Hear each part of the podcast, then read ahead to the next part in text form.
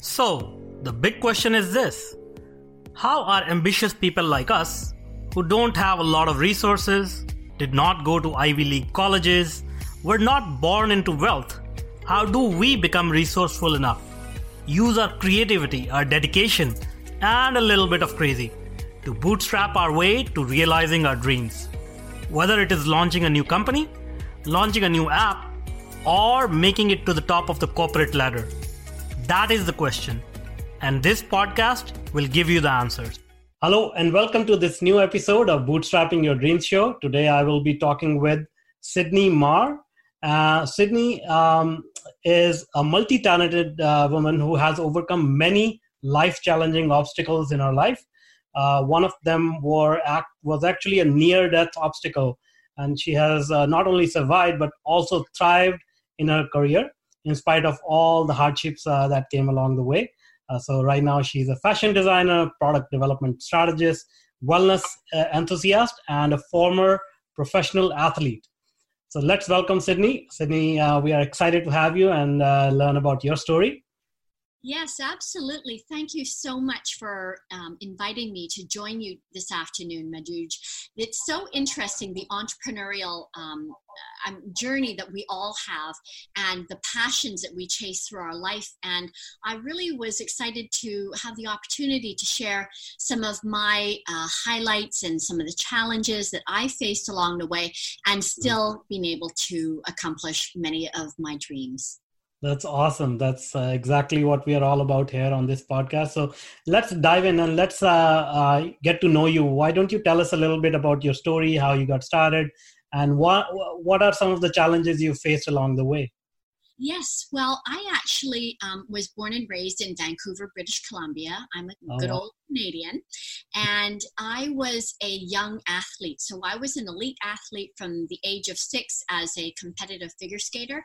And I really loved it. Honestly, Manoj, I thought that skating, and I still do, I still think that being on the ice is more natural than mm-hmm. walking. well, that's awesome. Yeah, I mean, um, I saw snow for the first time when I was 22 years of age. Uh, I actually live in uh, Vancouver as well, so uh, that's great. It's a great city. And I grew up in India. Obviously, in India, we never had snow or ice or anything like that. And I learned um, skating, and it was uh, quite thrilling. Actually, you know, I uh, it was hard to learn at that age, but I did learn it, and I do enjoy it. So I know what you mean. And to your point, it's um, it's wonderful that you found your passion because you know once once you find exactly what you love it's very easy to devote yourself and you know bring the best out of uh, out of yourself isn't it Yes, I, I didn't mind getting up at 4.30 in the morning. Uh, everything was a little bit like a military operation, even though I was a child. Uh, 15 minutes to get up and to wash up. I have 15 minutes for my breakfast, 15 minutes to make sure that I had my skates and someone was going to be picking me up. So, you know, we not only had to skate uh, and do everything, but as most of the kids, we were challenged by our parents to make sure that we kept up our grades. So mm-hmm. then we went to school, then someone would pick us up at the end of the day, and we would go to uh, back to the rink Mm-hmm. So it was really a, um, a life passion of mine. I thought that I was going to skate until the end of time because it was where I was happiest. And when I was training for one of the major competitions, I was on North Shore Winter Club's ice, and they had put too mm-hmm. many kids on at the same time. And I had a very bad skating accident. One of the um, other skaters smashed into me and almost severed my leg. Wow. Yeah. So that's what I was going to talk about. So uh, walk us through that journey. You know, if it's not too painful, I know uh, these are hard memories, but uh, whatever you can share, please do let us know. Like how how it happened. How did you get through that uh, challenge? Well, that's a, a, great question, and I I would like to share that because when you are so set on this is the only thing I'm going to do. This is the thing that I love the most, and this is what my life is going to be. And when you feel that it's taken away from you, mm-hmm. there's there's quite a um, a bit of a healing process that has to happen. Mm-hmm. And I was lucky. Um, my um, doctor was a sports medicine doctor, and he went to the government and put together a team of doctors from the US and uh, the first micronerve surgery on my leg. And in Canada, they made teaching tapes for the rest of the universities. And I was given the um, ability to have my leg back because there was a very, very good chance they would have had to amputate it. And during the long process of healing, which was about um, a year and a half learning how to walk again i went back to school and i mm. went back to school for fashion because as a young skater, because I was very much in the Karen Magnussen and Toller Cranston um, era, we were very expressive. We had programs where we not only were athletic, but we wanted to um, as sort of performers wanted to express. Was it happy? Was it sad? Was it whatever? And I also designed all of my own costumes. Nice, and nice. It was a natural ability to be able to take that and and you know uh, you tell a uh, an overactive 18 year old to sit there and do nothing yeah, yeah, yeah so I took all of my energy and I put it into my fashion career. And because I was lucky, my skating coach had really taught us not how to be um, a competitive figure skater, but really taught us um, life lessons on how to accomplish things. So I was able to take um, my discipline, my manner of learning, and apply that to fashion. Nice, and nice. that is really what made the big difference on being able to jumpstart my career in fashion and i didn't have to start back at the beginning. I didn't have to go back as if i was six years old again. I was able to start from where i was and to springboard forward into what became a really fabulous fashion career for over 30 years Nice. That's a very inspirational story.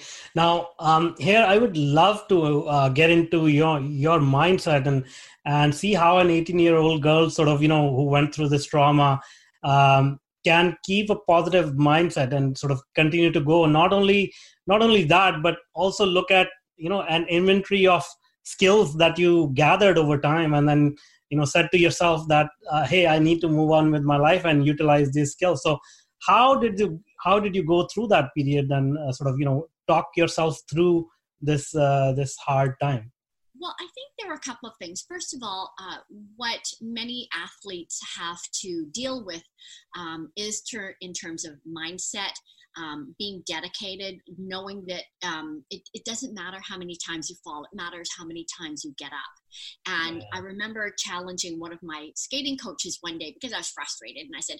How many times do I have to do that to get it done? And he kind of looked at me a little bit like I was a crazy person and said, mm-hmm. Well, until you do it.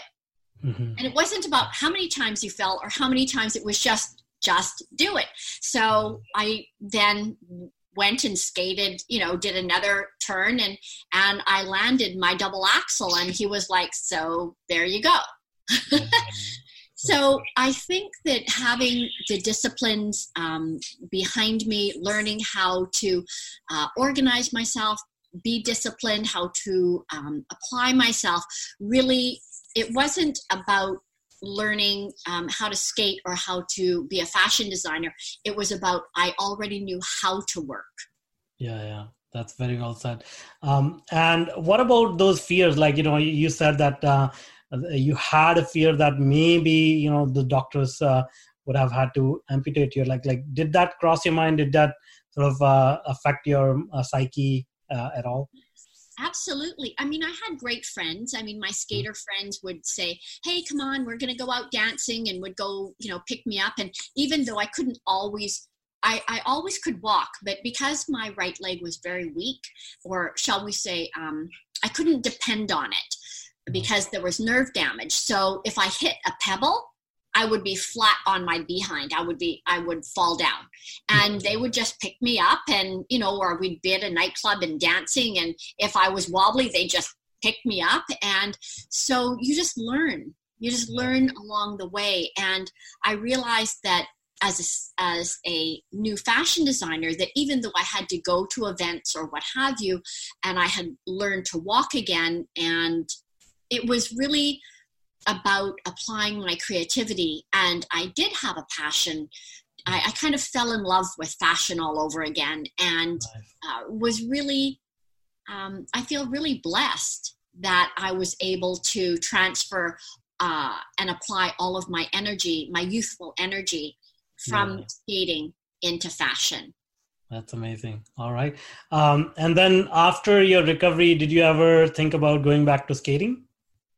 I did. Um, I was actually hoping that after my skating accident, that I was going to go back to not only get back on the ice but to compete again. And because my leg wasn't coming back as fast as I wanted it to, because when there is nerve damage, what most people may or may not know is that um, the the the skin of the nerve is called the myelin sheath, and when there's damage, it grows back at a millimeter a day. So that meant it had to grow back from the top of my thigh all the way to the bottom of my foot. So we already knew it was going to be at least a year and a half before we would know if, it, if the operation was a success. I see. I see. And during that time, because I was in my head, I'm going back to the ice, right? Yeah, yeah, I mean, yeah. I was training and working out and doing everything I could, making sure that I was well nourished. And one of the young skaters, all my other friends, I don't think they had the courage to say anything to me. And one young skater, his name was Dennis Coy, he said to me, Sid, he said, you're just going to have to he said you're never going to compete again. And he's only one and maybe because he was young and precocious or what have you he's only one who could say that truth to my face. And i was mm-hmm. so angry at him because i wasn't ready to let it go but yeah. it was the thing that made me realize okay now it's time to move on. So he really made me a gift when he said that to me. Yeah. Yeah sometimes these bad news or bitter words are you know they don't really land that well in the moment but uh, you know later in the in your life you realize uh, that was uh, you know something doing a favor for you. So you know i've had uh, similar experiences in my life.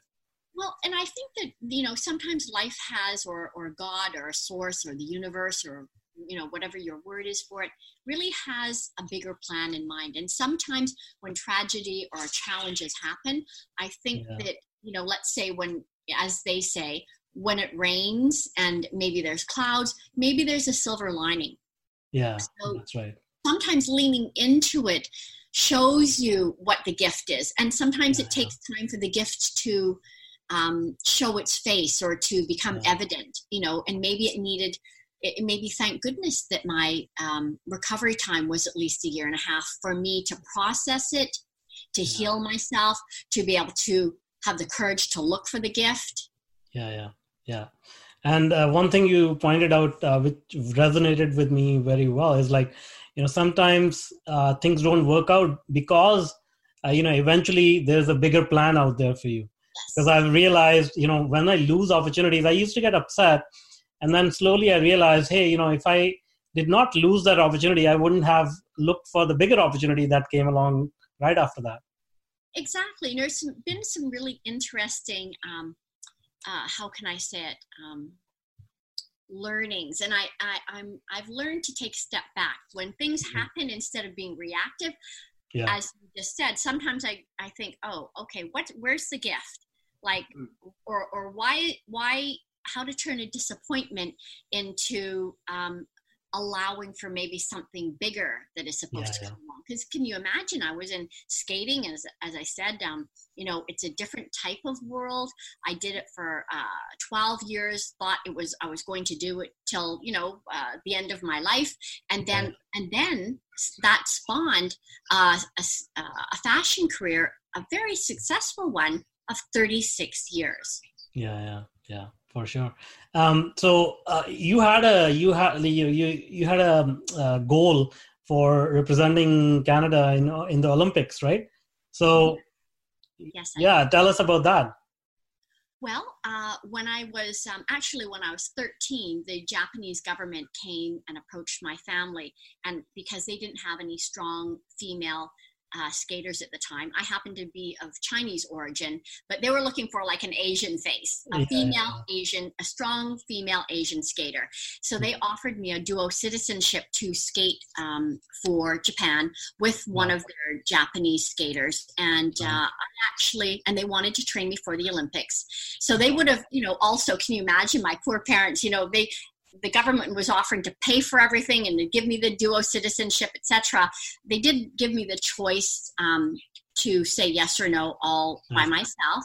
Mm-hmm. Um, but skating, even today, or even more today, is quite expensive you know so my parents were probably thinking oh goodness we don't have to pay for this anymore mm-hmm. you know and uh, i did refuse not because um, i didn't want to go to the olympics but because i felt that i was would that my talents were better expressed as a single skater not as a pair or a dance uh, partner and i was supposed to go international um, when I, in my 18th year um, not only uh, did the CFSA think I was going to win the championship, uh, the Canadian championship that year.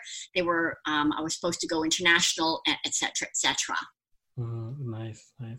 Um, and then uh, you turned into fashion, and then not only that, you started your own business. So tell us a little bit about that journey. Like, uh, did you have any early challenges, or was it a fairly smooth sailing from there onwards? Not at all. Um, I actually uh, I won uh, awards in New York, so mm-hmm. I was able to come home with those accolades.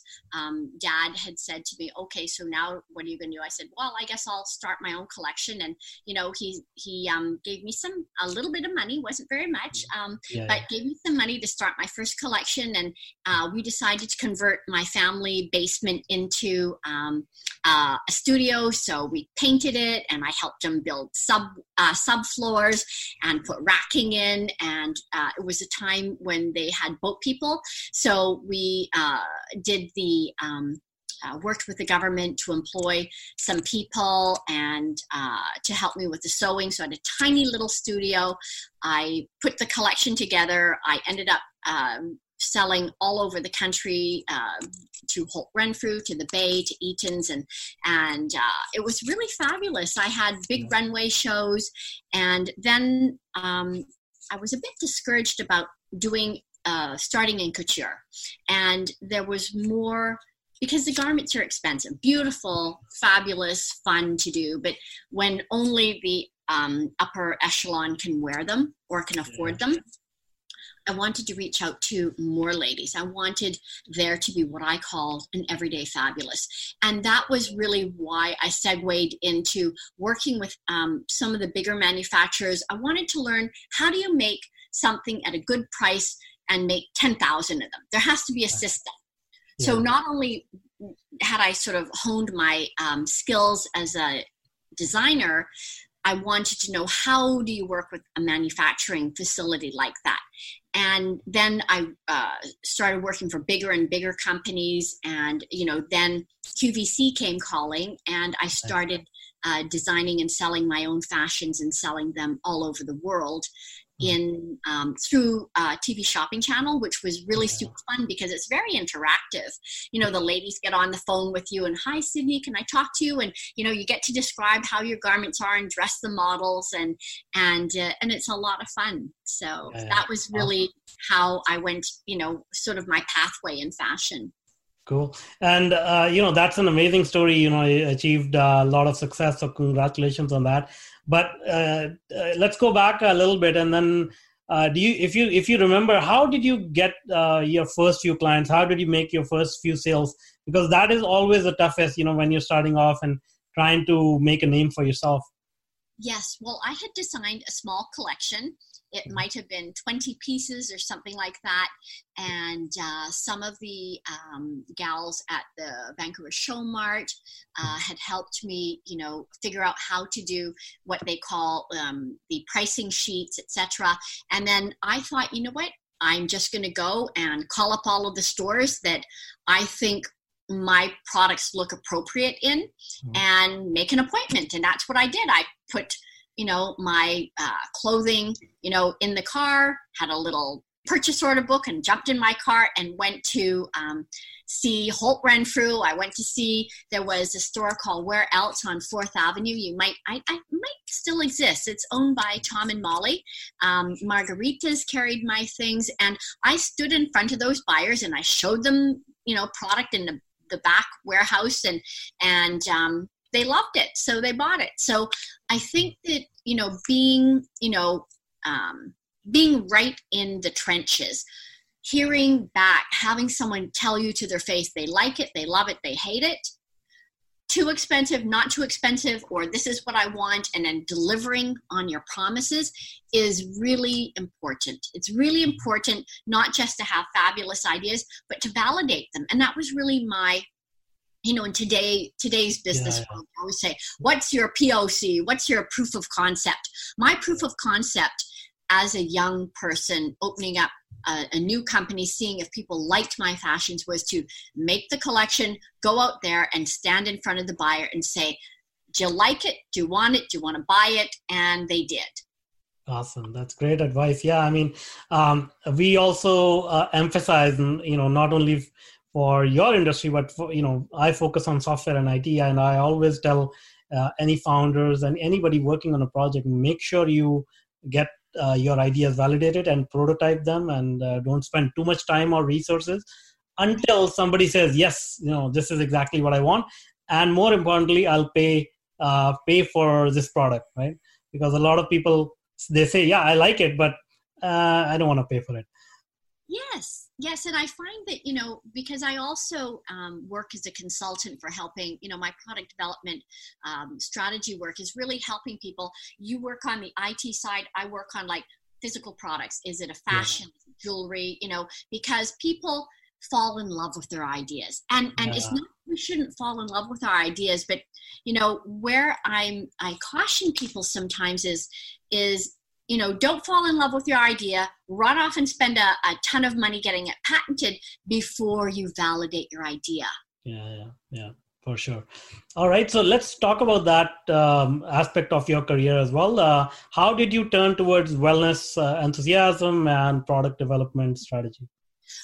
I think uh, Manoj, that I use near death experiences as my segue to change careers. So, from my um, dating, I kind of like, I wasn't going to quit, so life made a change for me. Yeah. Went into fashion with my near death experience. And then I had this fabulous career in fashion, and I really wasn't going to give it up either.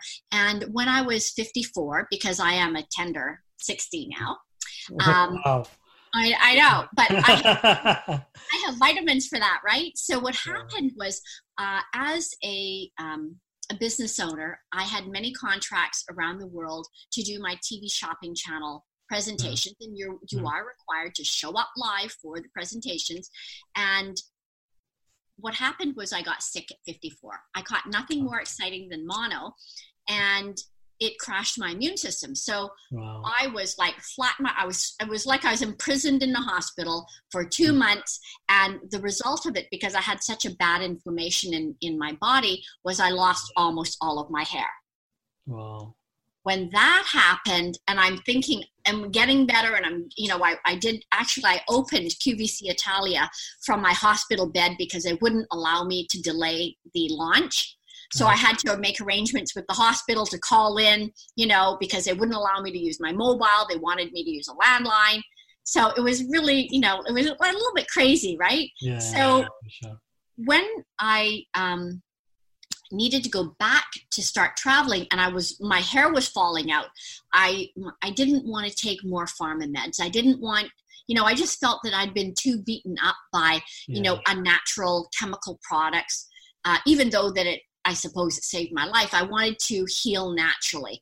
And so my naturopath felt sorry for me and he created the formula, which became my hero item in my vitamins and supplement, which is called Fabulous Hair, Skin, and Nails. And that's why, you know, at the tender age of 60, actually in August, I'm going to be 61, why I have um, beautiful skin, beautiful nails, and beautiful hair for a lady of my age. And I thought, you know when when he made that product and and i realized wow if it's really working that well for me i need to share this with the world. Yeah, yeah. but the world of ingestibles is very different than fashions and there's a lot more responsibility there's product liabilities there's health site licenses there's npns and all of that. So you know i've, I've only launched it about three years ago. So i sell in about 10 different countries around the world. I've learned how to how i should interact not interact things you can say things you can't say. So it's been a it's really a passion project for me. And then i thought i was just going to do that. And um and then you know go off into the wild blue yonder. Yeah, yeah. but then people kept coming back to me because i wound down my fashion company. I see and they said sydney can you help me with my fashion collection? Sydney can you help me with jewelry? Oh i have a business idea for this. And so i have kind of a long career or a long i guess um, cv on things i've done or whatever. So i said oh okay yeah, I'm just going to build a, a, website for telling people what I do, and this is this is what I'll, how I can possibly help them, and that's how I became um, like a business and product development coach for people who have great ideas, but maybe don't know where to start, maybe haven't had the experience of how to cost something, what kind of factories, how to do a factory spec, um, logistics, um, what's a landed duty paid, you know, all of those things that make people's brains go to mush. Yeah, yeah, yeah, for sure. So it's been really fascinating how I can share my knowledge with people and hopefully help them build a business that is sustainable, that is sensible, help them um, not make big mistakes or waste time, um, to get them to an understanding of what a bank is going to look for, help them to come to an understanding of what, if they go to a retailer, what kind of presentation is necessary. Um, I mean, I'm working with uh, Cirque du Soleil. I did huge projects with them many years ago. And so, you know, uh, there's some licensing things that, that I can help some of my clients with. There are, you know, um, I'm in discussion with some of the TV shopping channels. So it's really a nice synergy of um, information and experience that I can share with people who have really great ideas, but really don't know how to make even their first sample, maybe. Yeah, yeah, yeah. That's uh, that's so true. Like a lot of people have a lot of ambition, but I completely agree with you. You know, if if they uh, try to do the do it on their own, it may take them longer uh, with a lot more mistakes, a lot more investment.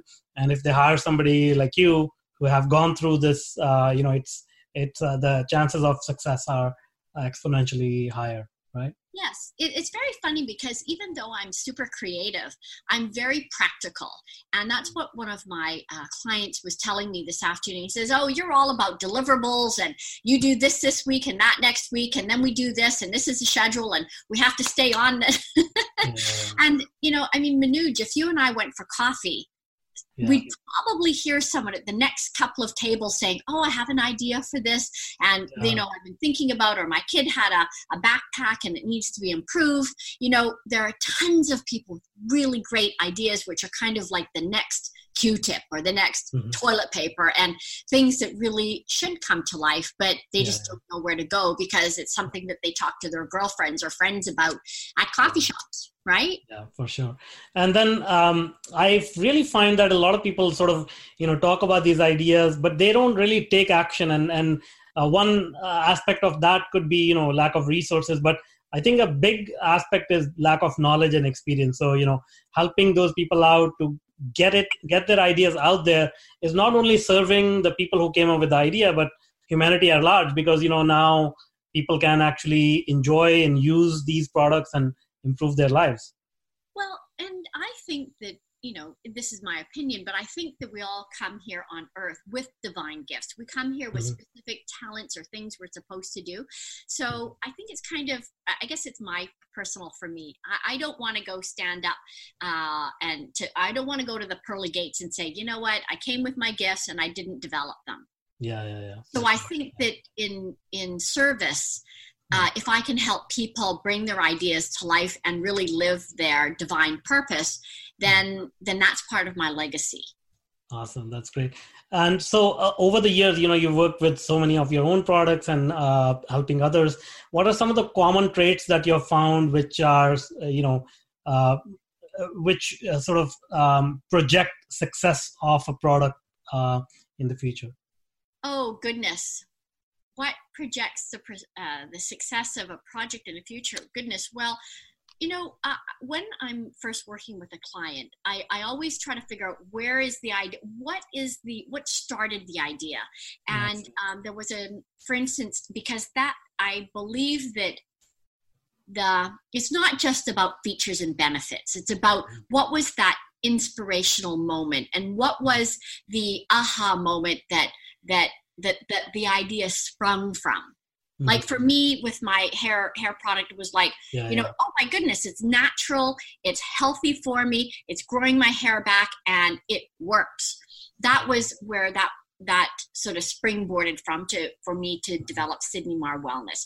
Someone else came to me with an idea, and he was like, well you know, I was in, you know, university and in one of my tech classes, and I was looking at how all, all, you know, how you look down the um, the theater seats and all the com- all the computers, and he was watching all of his, um, uh, I guess, students, uh, not his students, but his um, the, the student body shopping online, and so oh, he he had an epiphany about uh, how to make the shopping experience uh, easier, better, faster, how to improve it Nice. And and so I I always want to know first where did the idea come from, and then it because it, it, kind of that story is how it links back. It's kind of like part of the thread, and that mm-hmm. makes it make sense. Do you know what I mean?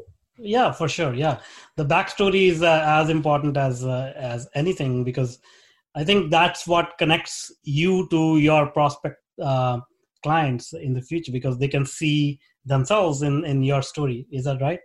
Yes, absolutely. And I think that this is what what when people are out there in the world and they're experiencing or they're seeing that something that they created uh, for instance i have uh, someone else who's um, creating teas and for her the whole um, ritual of tea isn't just about the tea even though she's right. very studied you know she knows about what she calls the agony of the tea where you know the tea is you know and the, when the water um, is at a particular temperature and and it, it kind of the leaf unfolds.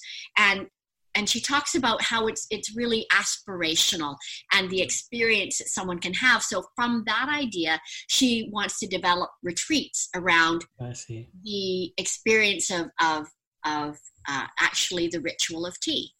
Awesome. That's great. All right. Um, well, thank you so much for being with us today and sharing all your knowledge and wisdom and and your story most importantly. Uh, now, before I let you go, is there anything that uh, that you may want to add that I haven't asked and uh, that you want to share with the with the audience today? Oh my goodness. Um, I first of all, I, I think that um, if someone wants to be an entrepreneur, and, and, and I'm going to share a, a, short personal story because, yeah. as you know, I talk to a lot of different uh, people who want to be entrepreneurs, and and that is, you know, we're we're talking about bootstrapping, and yes. one of my um, uh, potential new clients and I were talking about, you know, the fact that she wants to leave corporate wants to leave corporate has a great idea and, and is thinking about you know uh, the launch and all of that and when i looked at her time you know how many months it would take for her to launch the product how many months she would have to carry uh, her family home. You know like she has a husband but you know what how much do they have to pay? And as um, your uh, wonderful podcast here is called bootstrapping it was really a point of bootstrapping. And i said okay how much are you spending a month? Uh-huh. and and she knew the number but then she couldn't tell me how much she was netting Mm. He couldn't tell me. Um, and then she, she was very reactive. It was so like, well, I don't want to eat ramen. I said, well, people who are eating, you know, like the packaged noodles are actually people who are, you know, at like say 1500, they're just hardly keeping the roof over their head. You know, like that's a big stretch from the $17,000 you're already spending a month. Yeah, yeah, yeah. So the talking about bootstrapping for all of the beautiful entrepreneurs out there who have these great ideas that they want to bring i think is to first look at their personal budgets and what they can do to put it into a healthy healthy uh, manageable budget. Because like for instance if i did qvc and i used to i'm going to say spoil myself with $50 mascara guess what? The truth is i can find a $10 mascara and i'm not shortchanging myself. I just put the attention to it. So, bootstrapping and being an entrepreneur means you have to tighten up your belt in a healthy way that you're comfortable with. Like, for instance, yeah. I still go to my gym and all of that, but there are things that you can live with and things that you don't so that you can survive all of the entrepreneurial months that you are going to have to carry if you're going to bring your dreams to life in a way that is going to be healthy for you, your family, and your loved ones. For sure. Yeah. I mean, that's so true. Like being an entrepreneur is not just about executing what you know, but you also have to pick up a lot of skills, like you just mentioned. You need to be good with numbers. You need to good, be, you know, good with marketing. I mean, you don't have to do all these things, but you at least need to pay attention to them and make sure that if you're hiring somebody or if you're working with somebody else, they are doing a good job. Yes, absolutely. Absolutely. Cool. All right, great. Well, thank you so much, Sydney. Uh, now, before I let you go, can you tell us how people can reach out to you and, uh, uh, you know, maybe uh, consult with you and uh, hire you for your services? Yes, absolutely. Well, as uh, we met on LinkedIn, I am on LinkedIn under my name, which is Sydney Marr, and I'm I can also be found on Facebook. I have my Sydney Marr Wellness and my Sydney Marr design uh, pages. So easy uh-huh. to find me. My two websites are exactly the same sydneymarrwellness.com and sydneymarr.com.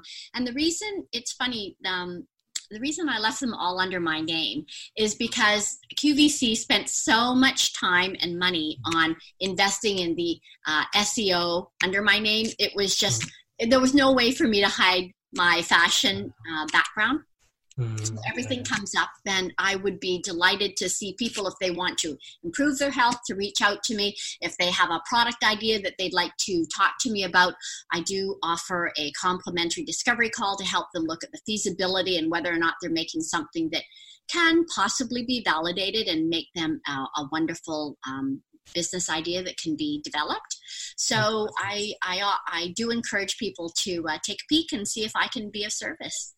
That's awesome. Thank you so much. And uh, uh, thanks a lot again for sharing your story and being with us today. Thanks. Oh, thank you. It's been a pleasure. Thank you so much. And now, if you are an existing or an aspiring technology entrepreneur, then I invite you to check out my new online workshop, Bootstrapping Your Tech Startup Dreams. Go to go.tetranoodle.com slash boot hyphen podcast and sign up for free. I want to make sure more successful and sound decisions are made every day in your tech projects. Let's start finding solutions to your problems.